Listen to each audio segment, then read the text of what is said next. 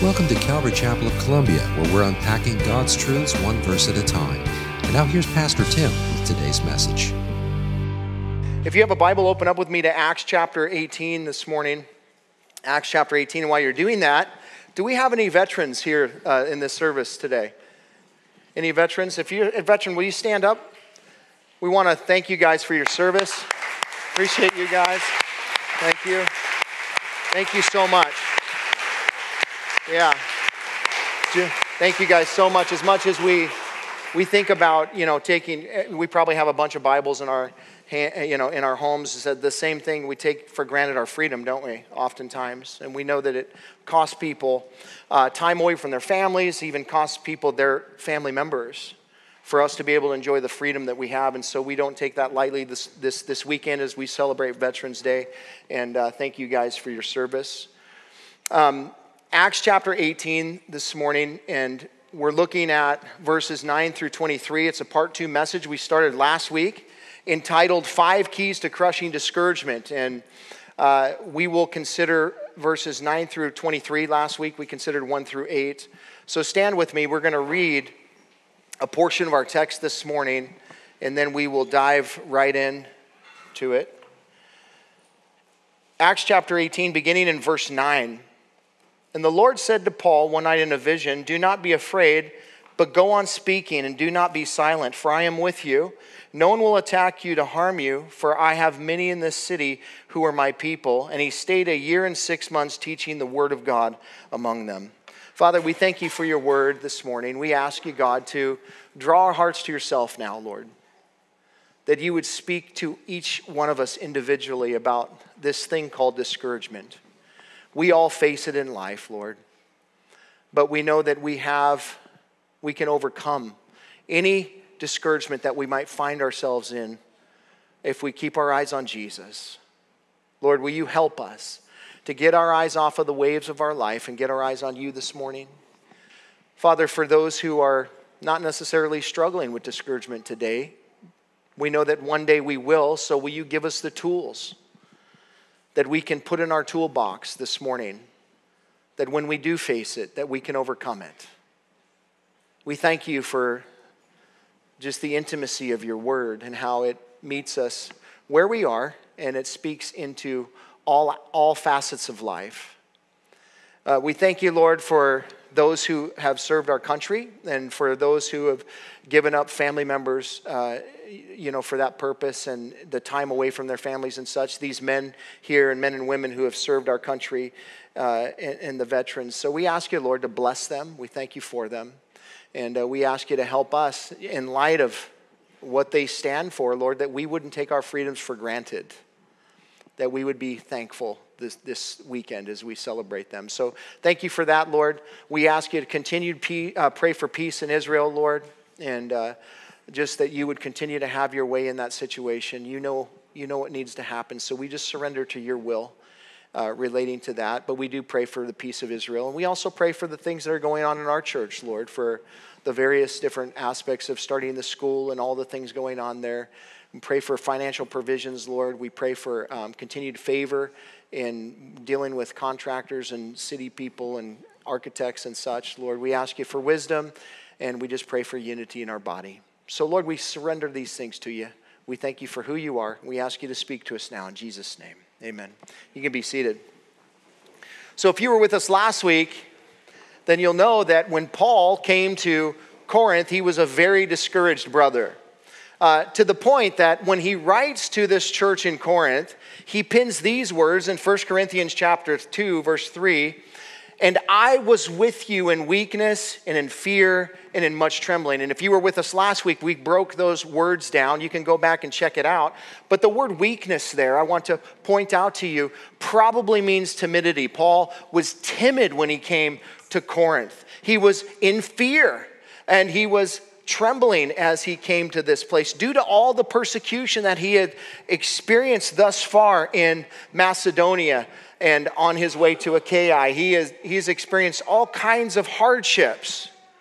Yeah, financial hardships and persecutions, uh, primarily from the Jews who, uh, you know, did not like his presentation of Jesus Christ being the Messiah.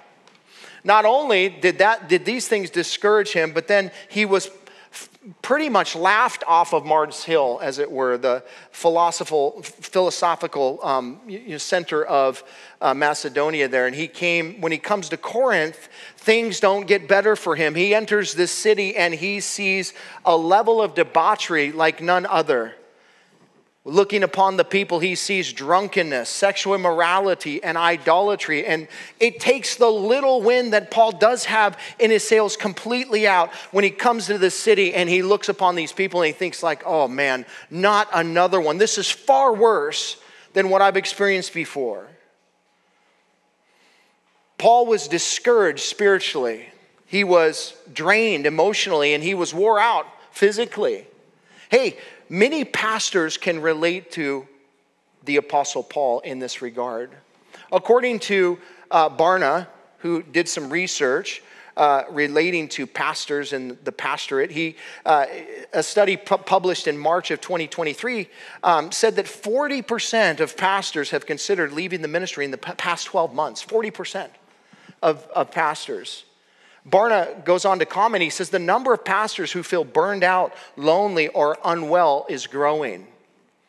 Barna's data paints an ugly picture of the American pastor and his, um, his satisfaction relating to his job. He compares some data from 2015 to 2022, and here's what we find out. In 2015, 72% of pastors told Barna researchers that they felt satisfied with their jobs. In 2020, that number dropped to 67%. And in 2022, only 52% of pastors felt uh, very satisfied in their job. That's a 20% decline in seven years. In, in people that are in pulpits that don't feel satisfied in their ministry. That they're not, and, and in fact, Barna goes on to say that's not even the, the, the total problem. He said pastors aren't just broadly less happy with their work than they used to be, they may also be less sure of where they're supposed to be. He goes on to demonstrate that so many are questioning their calling. In 2015, 66% of pastors said that they were more confident um, in their calling than when they first started the ministry. But in 2022, that number dropped to 35% of pastors who feel, uh, you know, more certain or more confident about their calling than they did when they first stepped into it. Man, you can chalk this up, I think, to discouragement. I think pastors are some of the most discouraged people I know. It, it, the statistics say that 70% of pastors fight depression regularly. 50% of pastors feel so discouraged that they would leave the ministry if they could make a living any other way. Um, I, it's interesting enough, I came across a stat. I, I, I couldn't really figure out if this was legit or not, but it said that 1,500 pastors leave the pulpit uh, or leave ministry every month. 1,500? 1,500 pastors leave the ministry monthly. That seems outrageous to me. And if that is true, how sad is that? 1,500 guys leaving the ministry. No, no doubt many of them leave the ministry because they're burned out or they're just discouraged. You'd be surprised at how many pastors are forced to quit their job. It would surprise you that churches do that. Hey, according to um, Duke University, listen to this stat 85% of students coming out of seminary won't be in ministry in five years. 85% of guys going to Bible college that feel like they're trying to figure out, is God calling me? They will not be in ministry in five years.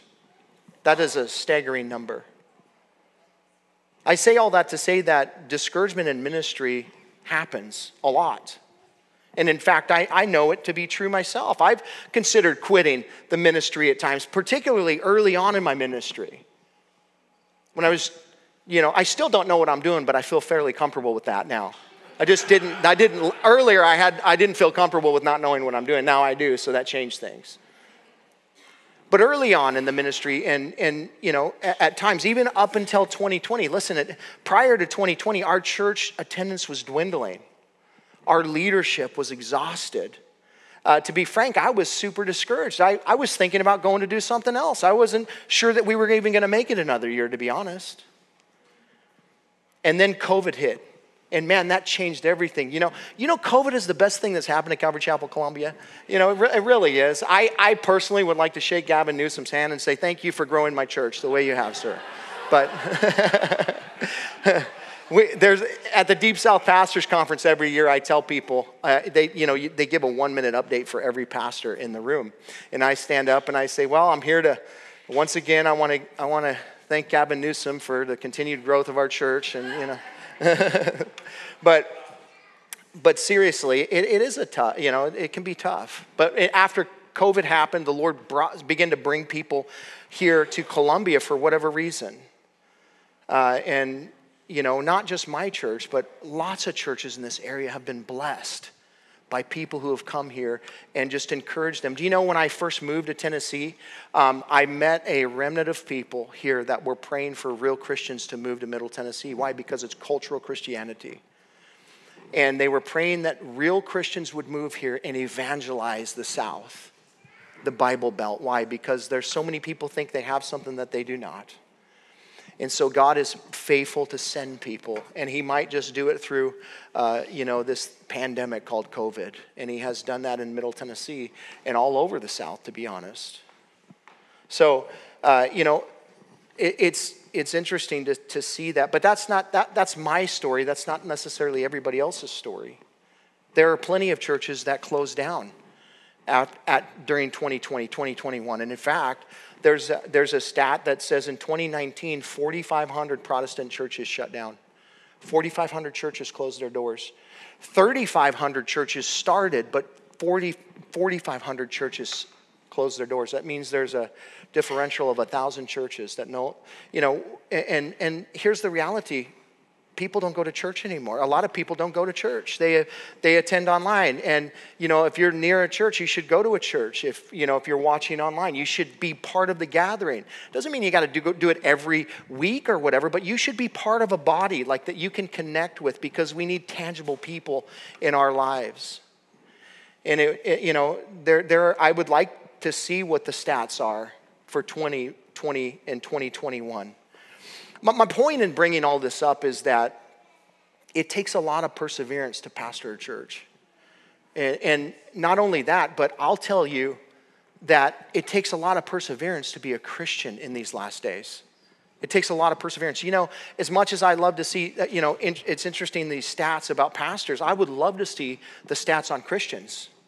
People who, professing Christians who have, you know, left the ministry, so to speak.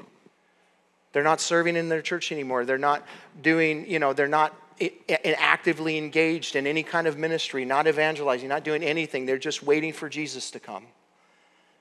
It'd be interesting to see what those stats look like. I bet you it would surprise you. I bet you it would stagger you. Why? Because it's a difficult path, folks. It's a difficult path, but it's but it's a path that will produce a, a just a such a blessing in your life that you couldn't compare to it. Like it's an incredible thing to be called a Christian. It's a privilege that we have. It's such a blessing to be able to do that, but at the same token, it does not come without cost, does it? It's a difficult path. Jesus said it. The path is narrow and difficult is the way. And yet, it's such a blessing to, to be able to stand for the Lord. Uh, you know, when I think about pastors and such, I think about they're, they're, they have all the personal struggles of everybody else, every other Christian, such as doubt, discouragement, fear of failure, all of those things. And then you have the external struggles, such as conflict with staff and church members, financial challenges, meeting the expectations of the board. You know, if teaching the Bible was all that it was to be a pastor, it'd be an easy job. But it's, it's far more than that. You know, it's a calling. It's a calling upon the life of a person.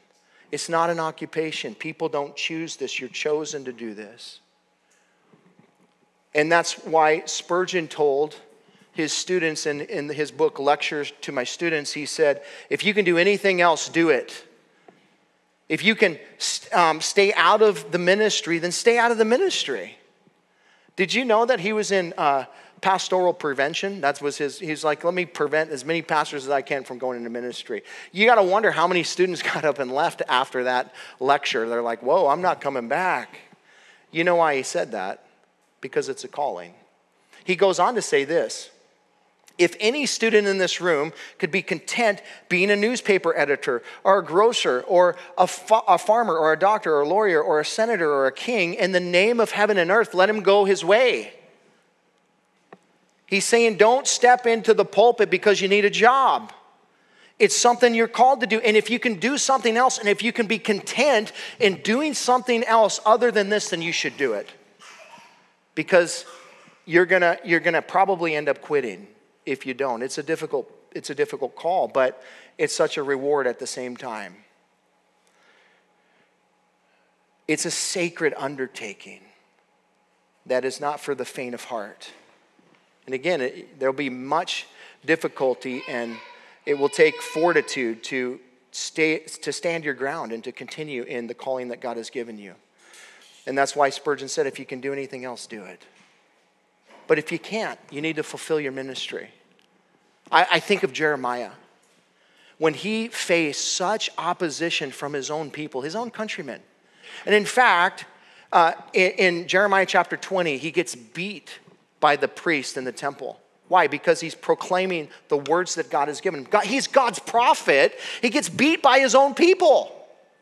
I know that doesn't surprise us because they also killed Jesus, the Messiah. But, at the, but what I'm saying is that Jeremiah got to a point where he was just like, that's it.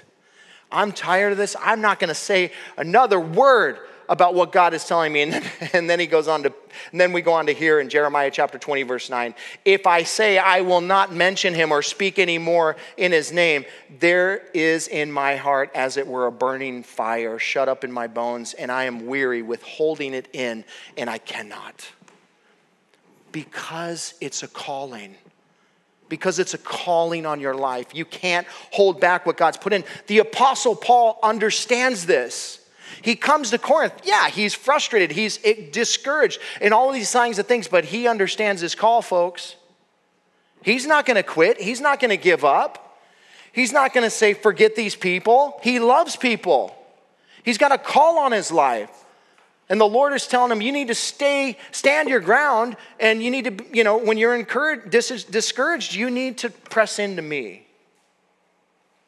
We know that he says this. We know that that's what he's thinking in his heart. We understand that even in his discouragement, he's going to stay the course because he said this in 1 Corinthians chapter 9. The very, he's writing to the very church that he walks into completely and totally undone, totally discouraged. And he says this to them in verse 9 chapter 9 verse 16 for if i preach the gospel that gives me no ground for boasting for necessity is laid upon me woe to me if i do not preach the gospel paul understood the call on his life and that was through much suffering to make the gospel known to the gentiles that was his call that's what he was that's what was told to him that's what the lord told ananias in acts chapter 9 he said, I will bring many people into the fold as a result of this man, but through much suffering. It's going to be a difficult path for him. Paul, like Jeremiah, knew that he was called, and thus quitting is not an option. If he wants to hear those words, well done, good and faithful servant, he has to persevere through the hardships and trials. He may be beat down, he may be discouraged, he may be fearful. But that wouldn't stop him from fulfilling the calling that God has on his life. And what we find is the Lord meeting Paul right where he is in this discouraged place, and he provides encouragement for him. And you know, the Lord will do that to you too. He is faithful to do that. He meets us where we are. But do you know you have to let him? You have to let him meet you where you are, but he will. No one's going to ever show up to heaven and go, God, you didn't meet me where you were. You know what he's going to say? You didn't let me. You didn't let me. You weren't willing. You weren't willing to receive my comfort. You weren't willing to receive my encouragement. God is right there with you, and we're going to see that in our passage today. God wants to meet you where you are. He provides five key five keys to crushing discouragement in our text, uh, chapter 18, verses 1 through 23. Last week, we considered the first two companionship and a shake it off mentality in verses 1 through 8. Today, we pick it up in verse 9, where we find the third key to crushing discouragement, and it's a word from the Lord. Look with me at verse 9. And the Lord said to Paul one night in a vision, do not be afraid, but go on speaking, and do not be silent. For I am with you, and no one will attack you to harm you, for I have many in this city who are my people. And he stayed a year and six months teaching the word of God among them. Paul has been encouraged with the companionship of Priscilla, Aquila, Timothy, and Silas. He's shaken off the opposition of and the reviling of the Jews, but he's still not fully over his discouragement. He's still somewhat discouraged. It tells us that there is a, still a level of timidity and fear and trembling in the heart of Paul. When we come to verse 9, he's not over it yet.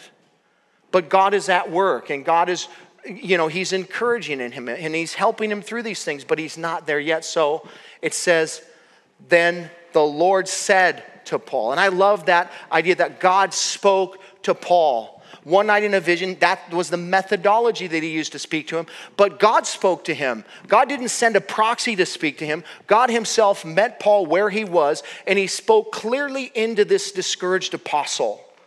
And I love that the Lord speaks personally to us in our discouragement. He doesn't just ignore it, He addresses it with us. And I can tell you, I don't think there's a greater a way to gain assurance that God is with you and for you than to hear Him speak personally to you. And when He speaks to you, there's just something powerful about that. He knows just what to say to put the wind back in your sail. He knows right where you are, and He knows the words you need to hear to encourage you to keep going. For Paul, it was a word of assurance that God had his back in Corinth because he was afraid, and his fear was keeping him to some degree from openly sharing the gospel. He was still sharing. Some people were coming to Christ and such, but he was sharing reluctantly and conservatively, and the Lord wanted him to be free in sharing the gospel, not constrained by his concerns relating to how people might receive it or not receive it. This isn't really the way that, that God, this isn't what God had in mind when Paul came to Corinth to share the gospel. He didn't want a reluctant servant. He didn't want somebody that was conservative with the only words that can save a person's soul. He wanted somebody that was radical for Jesus, somebody that was unhindered in their walk with him. He needed to get Paul to a place where he could freely share. And it's understandable why Paul felt this way. I mean, you know, he was everywhere he went, he created a riot. You know, primarily it was the Jews that had a problem with the Apostle Paul and what he said because he was telling them that Jesus was the promised Messiah. And they created a lot of problems for him. He was stoned to death at one point because of them. Uh, you know, he was left for dead, as it were. Whether he was dead or not, we don't know. But it, that was in Lystra. I mean, he experienced trial after trial after trial of just being a responsible servant of the Lord, just telling people about Jesus. Uh, when they, they told him when he would speak about Jesus being the Messiah, they would consider him a blasphemer and a heretic. What I find comforting here in this passage is that God, seeing the Apostle Paul where he is, afraid and silent, doesn't ridicule him. He encourages him by proclaiming that Corinth, as bad of a place as it, as it might be, will not be the final resting place for the Apostle Paul. In other words, he must have thought, man, this could be the end of me coming to this town, the way this town is, and the lewdness and the crudeness and the violence and such in this place. This could be the end of me here. I could very well die sharing the gospel in this city. You ever felt like that?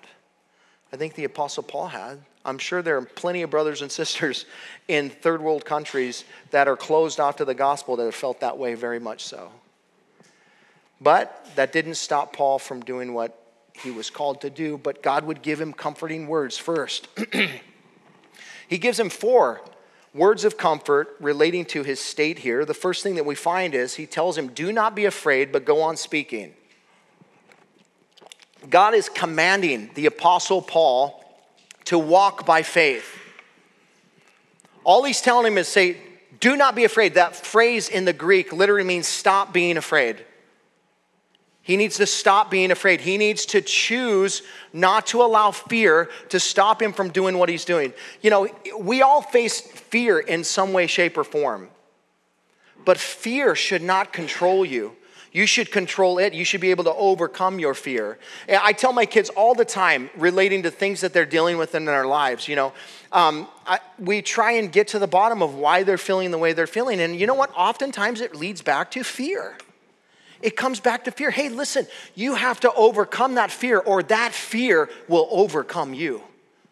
If you don't wrestle through this and you don't make yourself get over this, you will be controlled by this the rest of your life.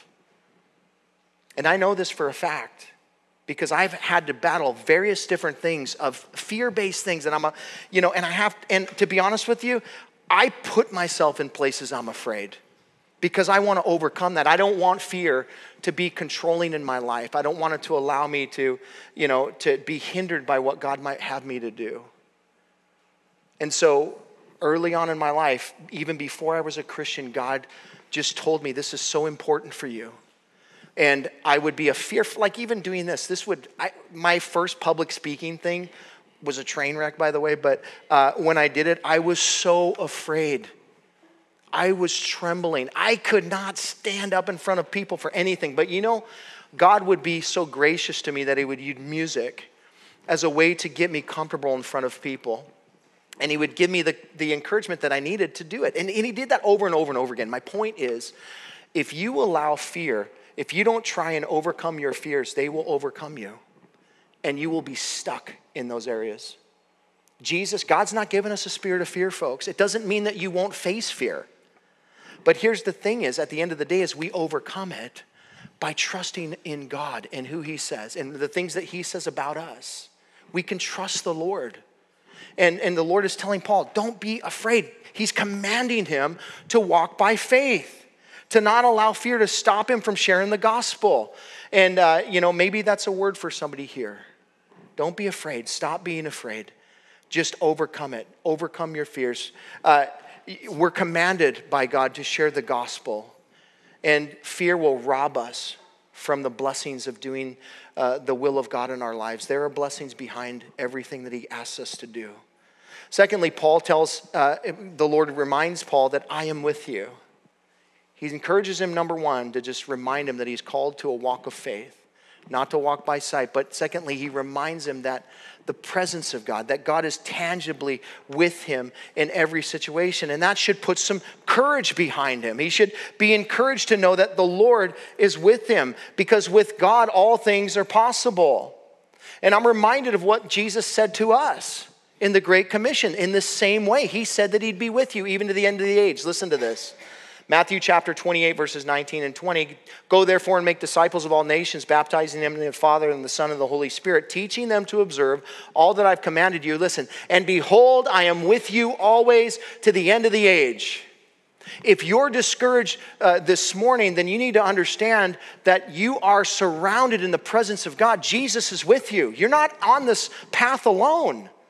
Whatever that path leads to, whatever that path le- has you on right now, He is with you on that path.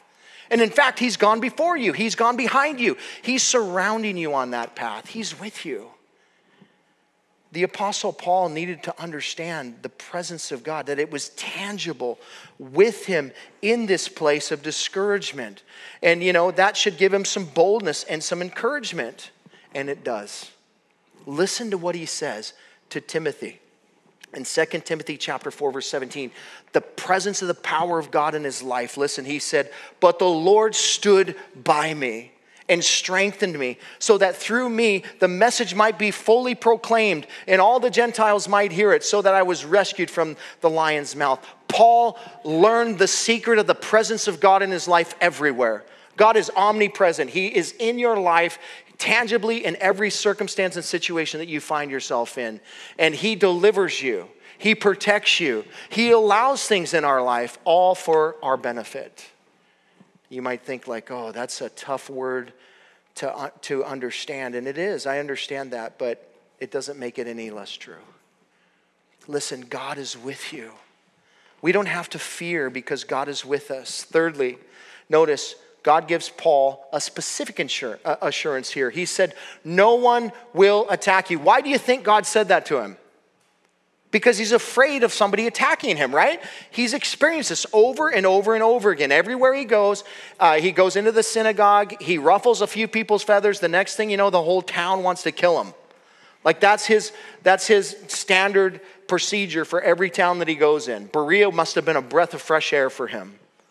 They didn't want to kill him there, but they, as soon as the Jews came down, they, they pursued him there, didn't they? It's so interesting, but God gives Paul an assurance here that he is safe and secure in his hand.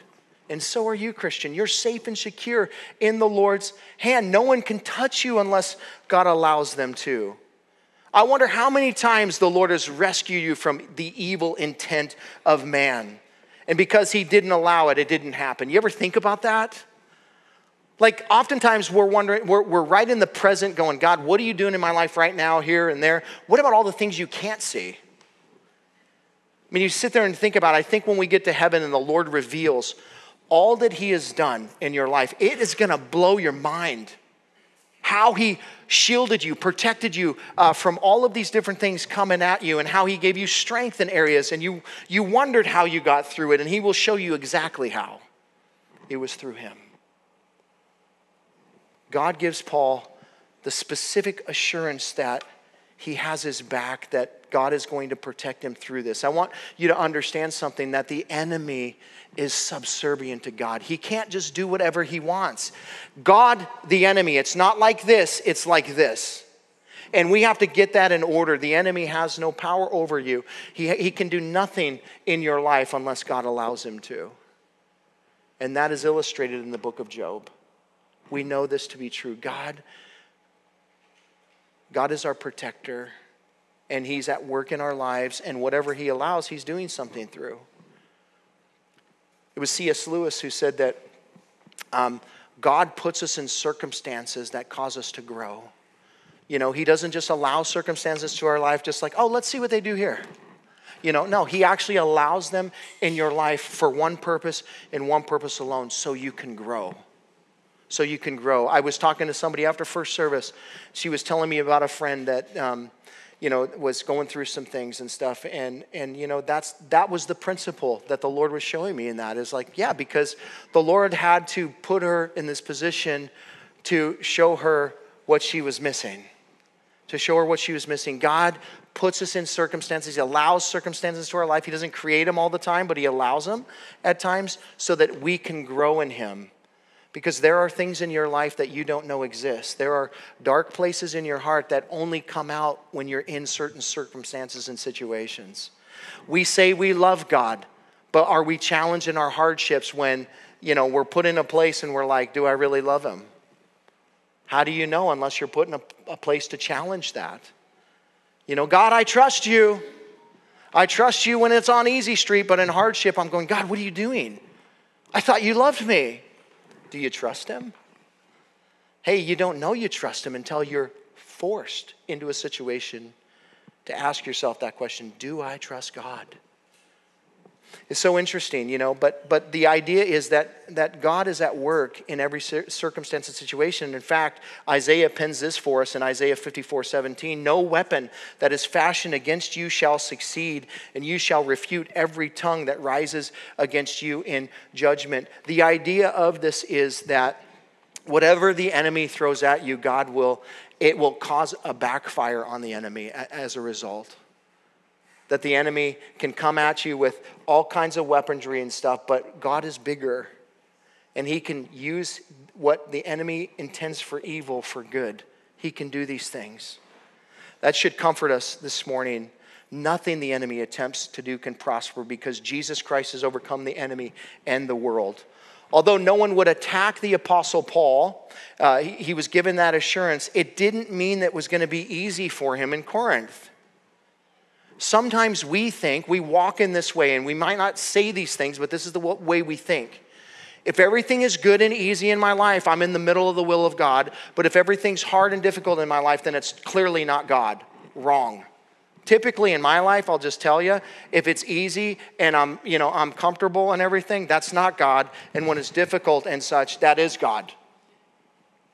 Because you're going against the grain. You know that, right? I mean, you're, you're swimming against, you're swimming up current in this world. And, uh, you know, so, so things can get difficult for you. It doesn't mean that there aren't easy periods in your life. But man, there's plenty of hardships, but God is at work and praise God for them because it makes us stronger in Him.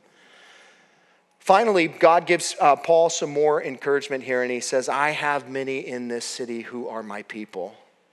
Now, some have already come to Christ, uh, according uh, you know, to what we learned last week, but there were many more to come here. It tells us that God is telling the Apostle Paul that there is a gigantic harvest in Corinth. And all he has to do is be a willing laborer to go into the harvest and to reap it. And that is the same for you and I.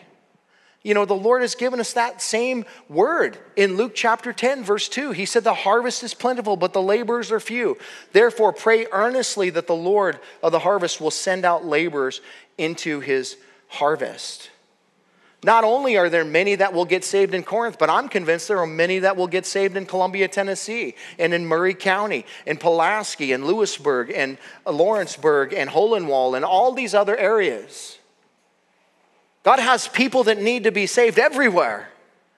And he's looking for laborers to go into the harvest field. He's already at work behind the scenes, preparing. The seed's been scattered, the, the, the, the limbs are coming up, and the fruit is waiting for the harvesters to go in to pick them off.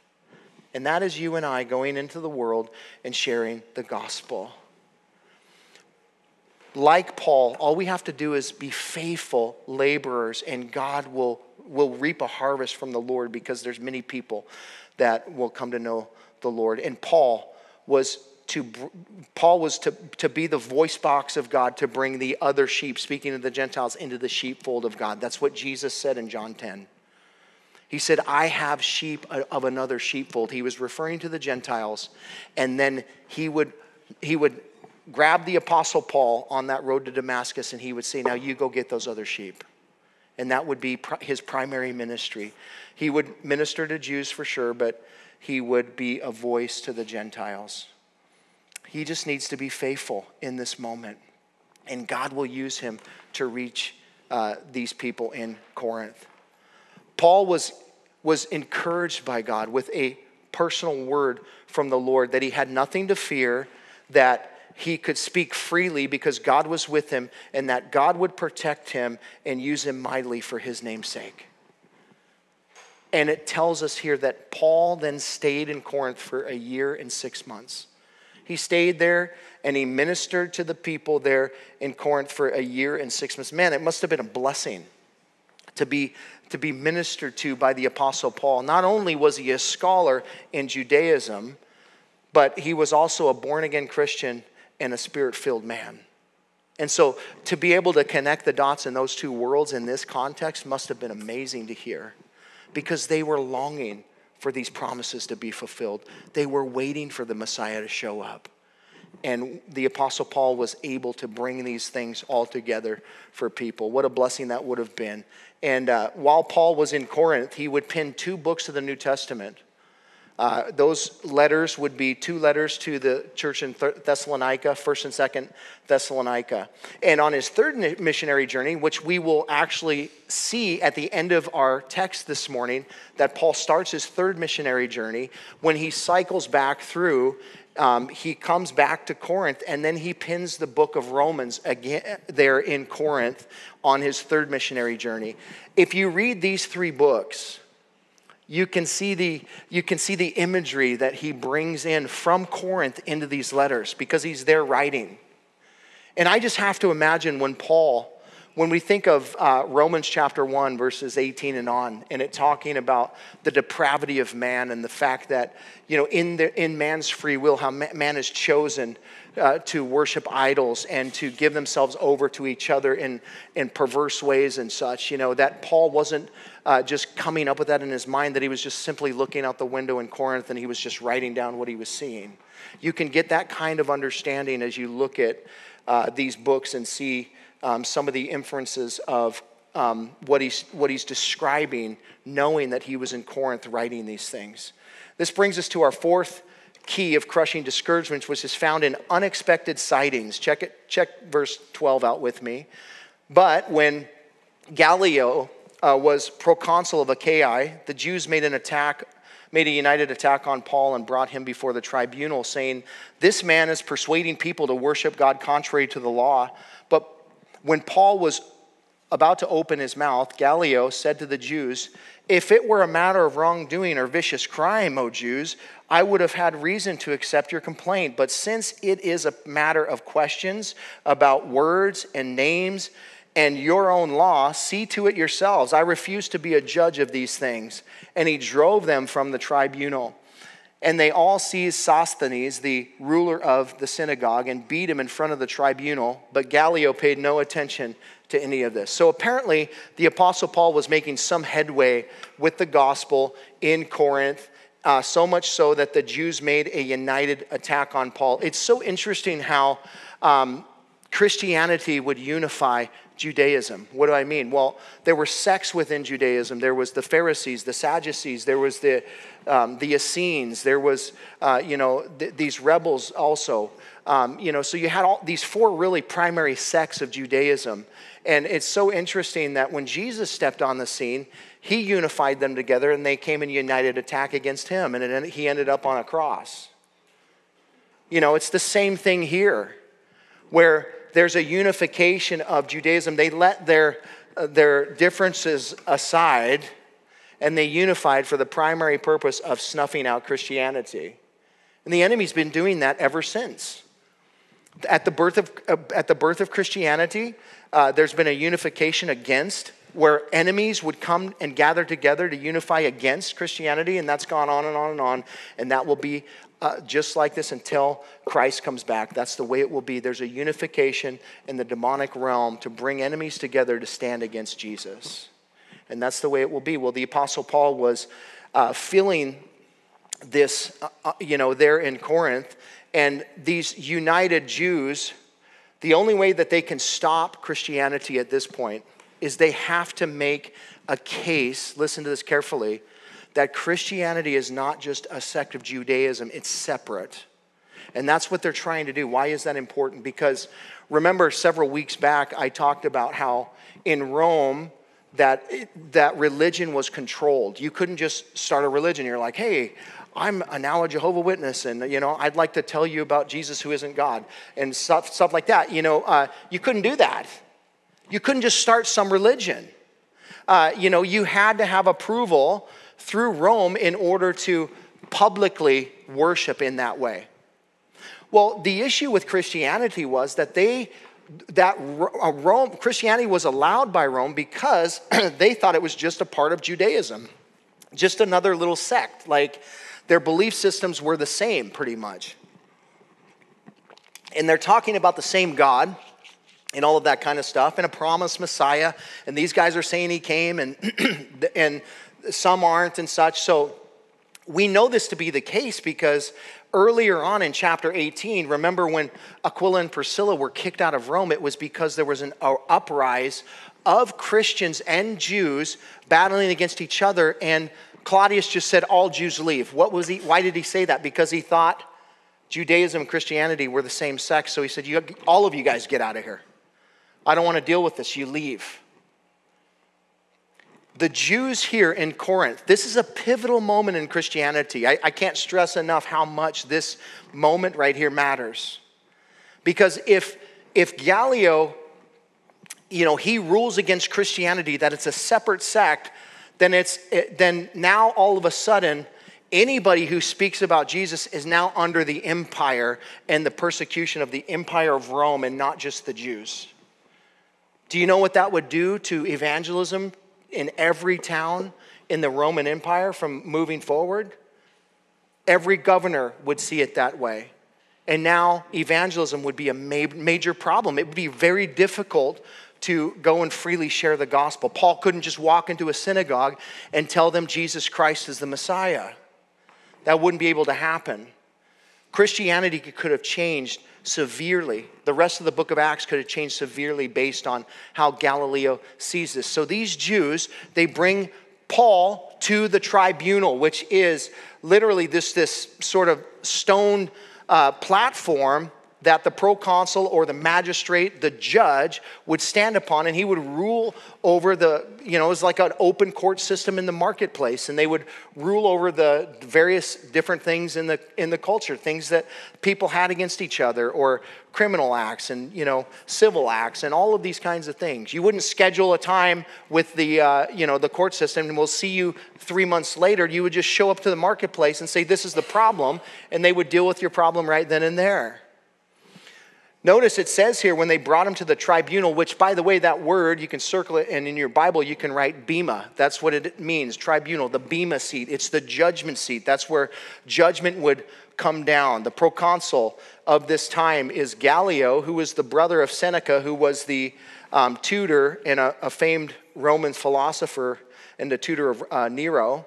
He describes his brother as somebody who was an intelligent person who hated flattery and was blessed to be an unaffectedly pleasant personality. He was kind of a nice guy, it sounds like. I mean, uh, according to his brother, anyway. And, and, so they come to him at the, the judgment place and they say, Hey, uh, this guy right here is persuading people to worship God contrary to the law.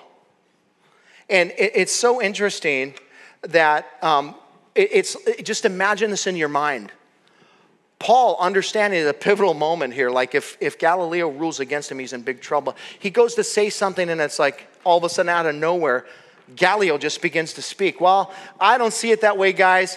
I think you're all the same. And at the end of the day, it sounds to me like you guys have a personal problem you need to work out, so go away. That's basically what he says.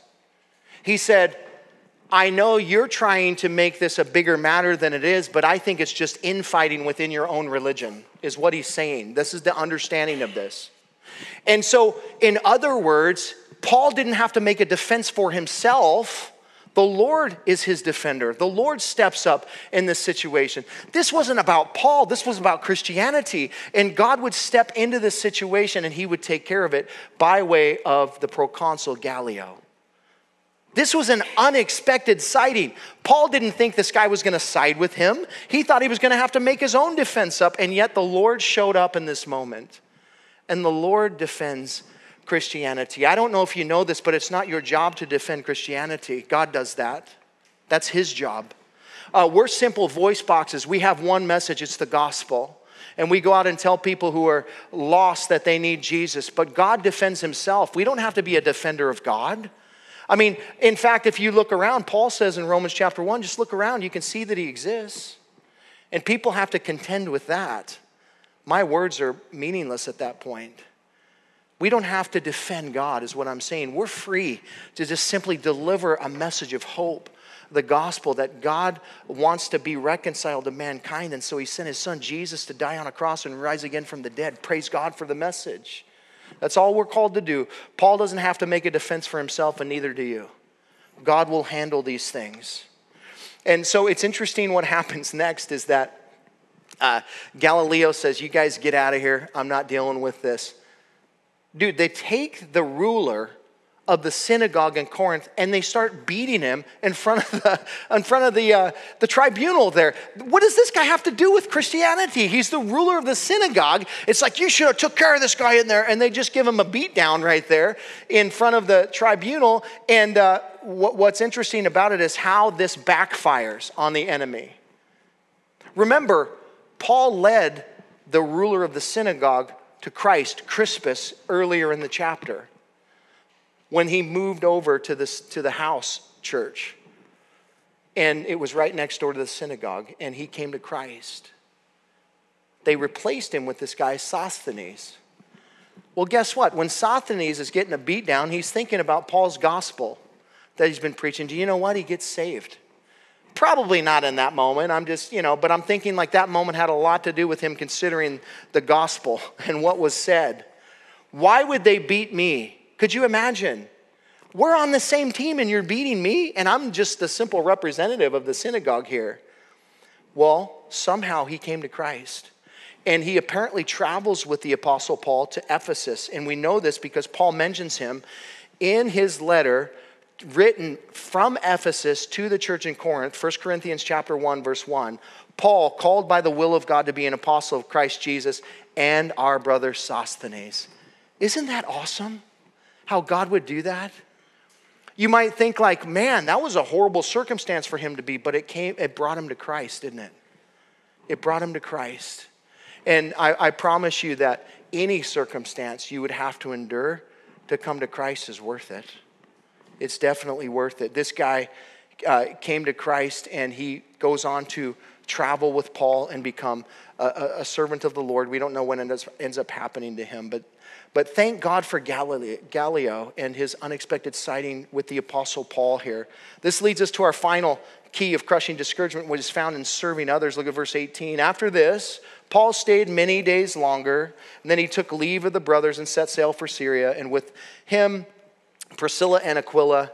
And at Cenchrea, he had a he, cut, he had cut his hair, for he was under a vow. And they came to Ephesus, and he left them there, but he himself went into the synagogue and reasoned with the Jews.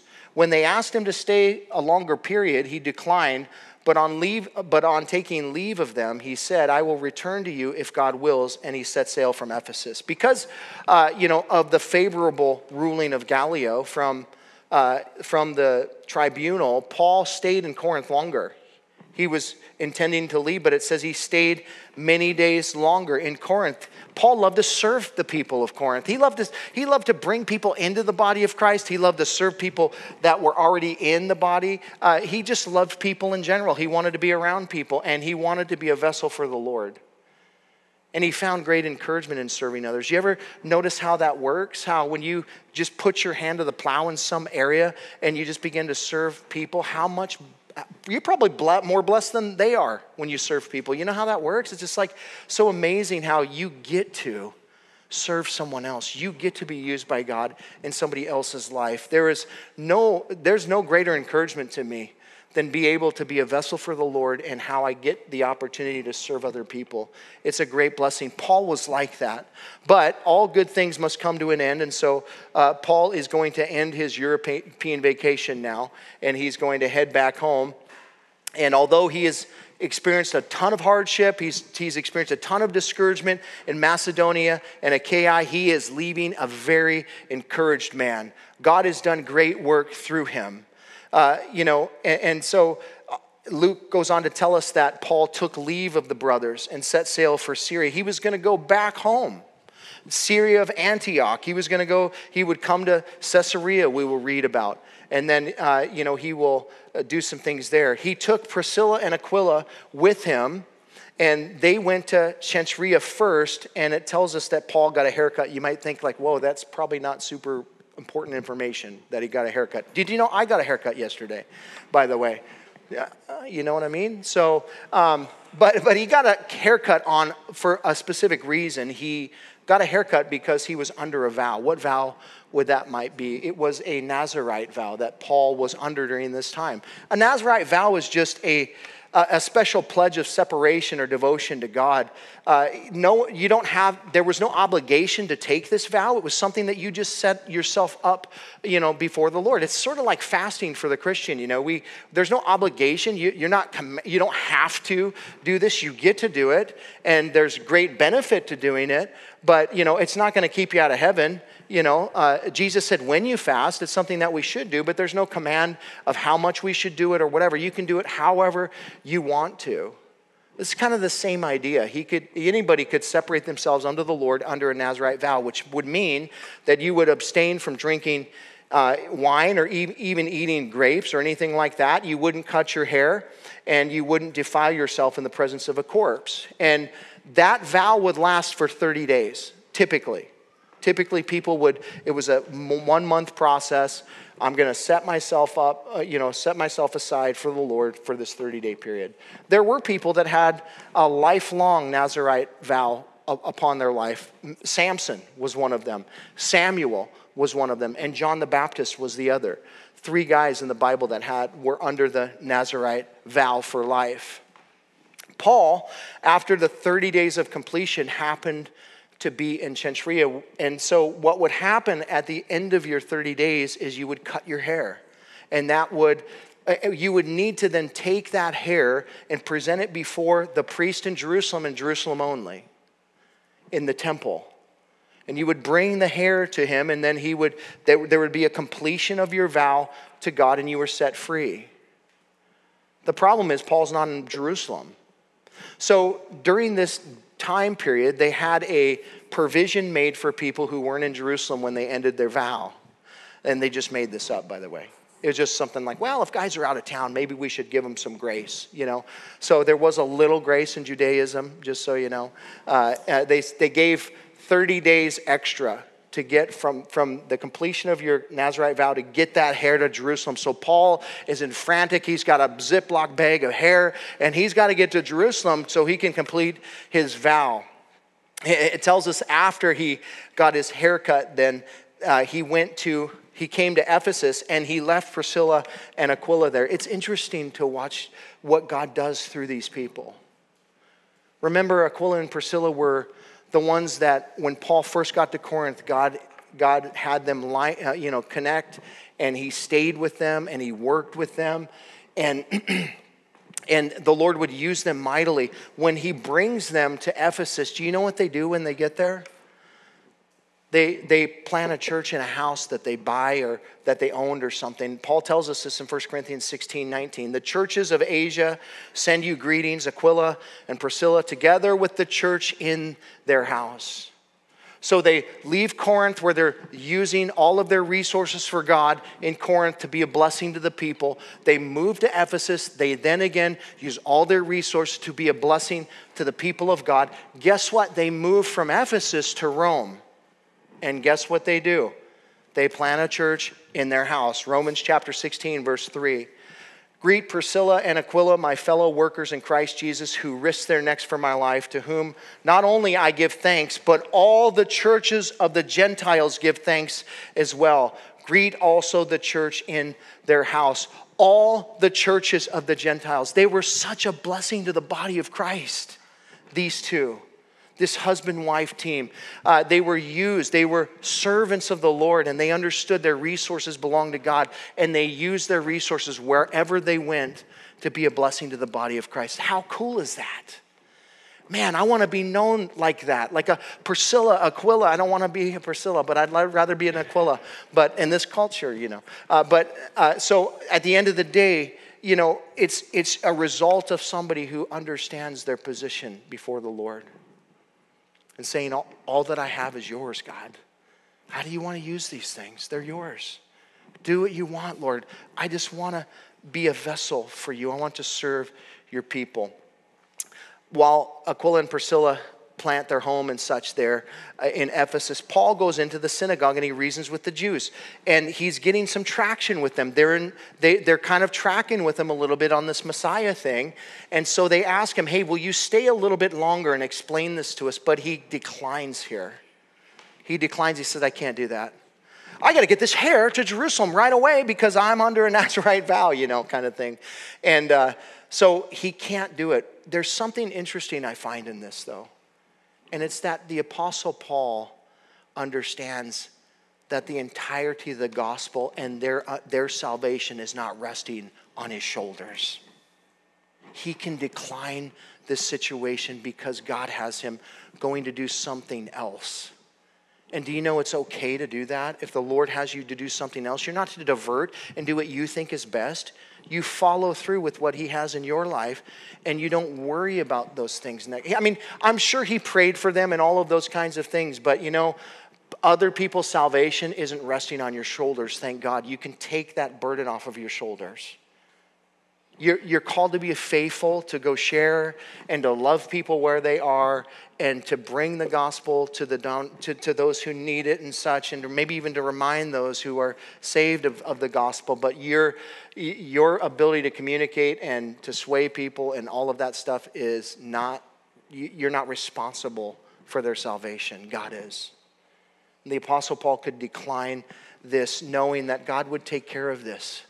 There was Aquila, there was Priscilla, there was other people in their midst that could handle these things. And he tells them, Well, if the Lord wills, I'll come back. And the Lord would will that he comes back on his third missionary journey. Look at verse 22. When, they, when he had landed in Caesarea, he went up and greeted the church.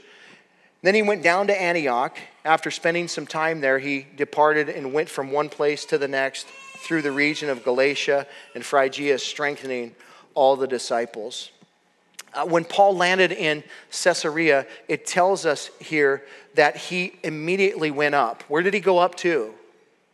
Do you know in the Bible, when you're speaking about going up, it's always a reference to Jerusalem? Always a reference to Jerusalem. Why? Because the geographical location of Jerusalem, elevation wise, was higher. And so you're always going up. When you, when you read the Psalms, it's always talking about going up to Jerusalem. It means you're ascending up into Jerusalem. All through the Old Testament, it reads like that. So the Apostle Paul gets to Caesarea and he goes up to Jerusalem. He got, he got to get that hair there. So he gets it to the temple there. It's delivered. He's released from his vow. He's completed his vow. He did what he, what he vowed to do. And you should always do what you vow to do. Jesus said, Hey, don't take oaths but if you take them, you better keep them. You should keep your oaths before the Lord, those promises you make to God. If you will just save me, I'll never do this again. Be careful of what you say. You're accountable to those things. But Paul goes up, he takes care of his vow situation, then he greets the church there in Jerusalem. And he's the brothers, James, and all of these fellas there. Uh, and then it tells us, then he went down again he uh, descended down to Antioch, and it says that he spent some time there, uh, you know, just ministering to people. He loved to be with the people of God, and he was ministering to people. And then it says that he departed and went from one place to the next through the region of Galatia and Phrygia, strengthening all of the disciples. Do you know what that means? He started his third missionary journey. That's what he did. He just made a loop, came back, to Antioch, and he started right back up through um, Galatia and Phrygia, and then he would just continue to go all the way up, and he'll go back to Macedonia, and he'll circle back around. You know, he didn't, he didn't just rest on his laurels. The Apostle Paul was about the Father's business. And he didn't sit back. And in other words, he didn't just put it in neutral when he got home.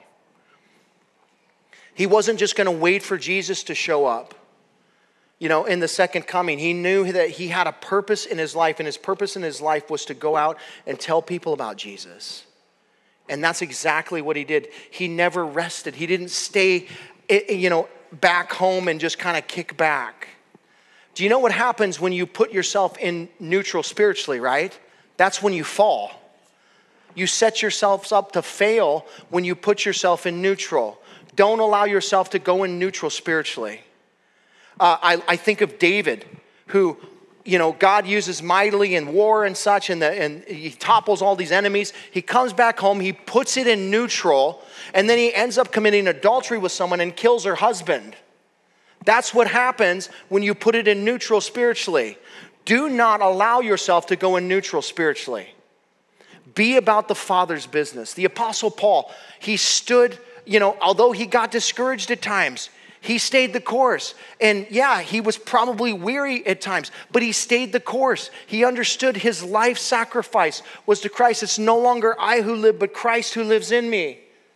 I have a limited amount of time here. And I want to maximize that time for Christ. I want to do all that I can to bring glory to his name. I want to take as many people to heaven with me as I can, Lord. So use me. Here we find a guy that I think we can all relate to. He, he walks into this city totally discouraged. And he's looking around and he goes, I don't see how God could save a single soul in this place. Because that's how debaucherous it is. And yet the Lord just begins to minister to him and encourage him and build him up. And by the time he leaves, he's ready for another cycle if you're discouraged, the right place to, the right thing to do is to press into the Lord, not pull back from Him. Because when you pull back from Him, it is essentially you're putting yourself in neutral and you can just expect more failure. You can expect yourself to slip in the Lord. if we're not progressing forward, guess what we're doing? We're sliding backward. Progress in the Lord. Be honest with Him. If you're discouraged, tell Him. He loves you. He, he wants to encourage you this morning. And He will do that with whatever methodology He decides. For the Apostle Paul, it was a vision from God. He gave him a vision. For you, it might just you, be you reading the Word of God and God just speaking to you through His Word. Could be that He brings somebody else alongside you and just encourages you to walk with you. It could be that the Holy Spirit just speaks something direct to you. But here's what I know is God will meet you where you are. He will not leave you where you are, and He has a special, a special um, love for those who are brokenhearted and uh, contrite in spirit. He tells us in Psalm chapter 34, verse 18, David speaking, the, the Lord is near to the brokenhearted and saves the crushed in spirit. God is an encourager to his children, and he wants to encourage you. If you're not discouraged today, then walk in encouragement and continue on, but remind yourself of this because you may be one day. Just remember, God is the encourager, He will build you up. Amen. Thanks for listening. You can hear more of Pastor Tim's studies through the Word of God on our website, www.calvaryofcolumbia.org. Thanks again for listening, and we hope you'll join us again as we continue to study God's Word.